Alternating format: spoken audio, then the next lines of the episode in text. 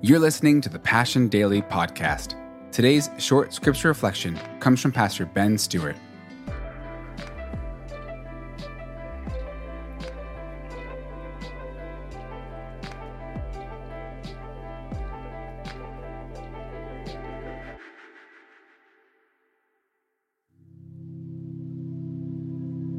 I've talked to so many of you that as discouraging as these days have been, they are calling you to a new season of prayer and revitalization. Oh God, will you change me? Oh God, will you change our culture? Oh God, would you move? And you're seeing what Nehemiah saw. Out of the rubble, a movement is beginning to rise.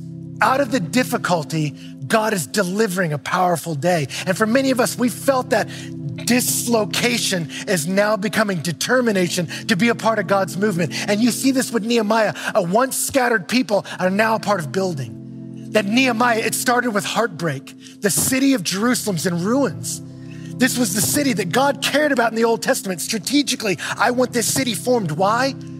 We find out later in the New Testament it was because it was there that God wanted to establish a hub because it was the one place on the planet that's the connection of Africa, Europe, and Asia. And there in this strategic location, as the Apostle Paul said, at just the right time, God would send forth his son born of a woman, born under the law to redeem us, that we would be called the children of God, that He wants to redeem us out of Jerusalem so that there at the strategic hub, the glory of God through the person of Jesus could shine out like rays to the sun.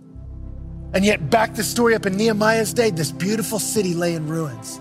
But Nehemiah's heart breaks and his prayers become resolve and perseverance to build and he rallies a community and they build together. And as we hit this chapter, now you see that they're fe- feeling a lot of success. And then they run into a principle where there's great opportunity, there will always be great opposition. Where you see great opportunity, there will be great opposition. And now in Nehemiah chapter 4 and chapter 6, we'll see Nehemiah hit resistance. And there's different ways we can apply what he's going to run into. We could just talk about it historically the fact that as Nehemiah got there, there was a government uh, official regionally, Sanballat, who felt threatened by Nehemiah's new power and so tries to undermine it. And we could just talk about the historical story, which would be a fascinating way to use this time. Or I could apply it to your situation and say, hey, everybody's got haters. Nehemiah had Sanballat. You got a hater at work. You got a hater online. Here's Nehemiah's way to disarm the haters. And I could do that. But what I want to do is relate this to us spiritually. Because some of you, you are sensing this is a time of renewal. This is a time of revival for you spiritually. But you got to know where there's great revival spiritually, there will be great adversity. Great movements of God spiritually feel great adversity. Great opportunity brings great opposition. So I want to relate Sanballat's thwarting or attempts to thwart Nehemiah to Satan's attempts to thwart you and I. As we're growing spiritually, there'll be opposition to the operation. Because here's the reality for some of you, you felt this and it's really discouraged you spiritually. You said, Man, Ben, my life was a mess, but I put my faith in Jesus and I thought that would make life easier. I got God on my side, but it's made it harder. And I would say, Yes, because you don't block the guy that can't make shots. And basketball, if you're not a threat, we're not gonna guard you. We may even pull a guard off you and double team this other guy. And spiritually, if you were dead, you're not a threat.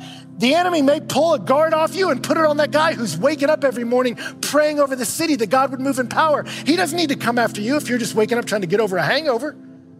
But now, if God is reviving you spiritually, you become a threat to God's enemy. And so the enemy's coming after you. And growth spiritually will be met with growth in adversity. And we got to know how to handle it. So as we see the way Sanballat comes after Nehemiah, we're going to see how Satan comes after us. And when we see Nehemiah respond, we're going to know how to respond as well. How do you overcome resistance to the renewal? And you see it in verse 1. It says, Now when Sanballat heard that we were building the wall, he was angry and greatly enraged, and he jeered at the Jews. And he said in the presence of his brothers in the army of Samaria, What are these feeble Jews doing? Will they restore for themselves? Will they sacrifice? Will they finish up in a day? Will they revive the stones out of the heap of rubbish and burned ones at that? Tobiah the Ammonite was beside him and he said, Yeah, what are they building? If a fox goes up on it, he'll break it down their stone wall. What's the first way you'll see opposition to the operation? The enemy will try to diminish you. The enemy will try to diminish you. Notice this isn't an armed assault. He's jeering at them. He's just trying to diminish them. And he does it through these questions, but basically what he's saying is, you guys aren't enough. You're not strong enough. You really gonna build the city again? He calls them feeble. That means lacking strength or agency. It's used in the Bible of a withering plant or people with no hope. You think you can really build your city? Will you sacrifice? Back then, cultures were built around a culture of worship. He says, Are you really going to resurrect your culture? All your stones are burned. You can't possibly build that. And then Tobiah the brown noser speaks up and says, Yeah, if a fox jumped on their wall, he would destroy it. The way it worked back then is if you wanted to overcome a city, you had to besiege it, build siege works to try to break a breach through the wall.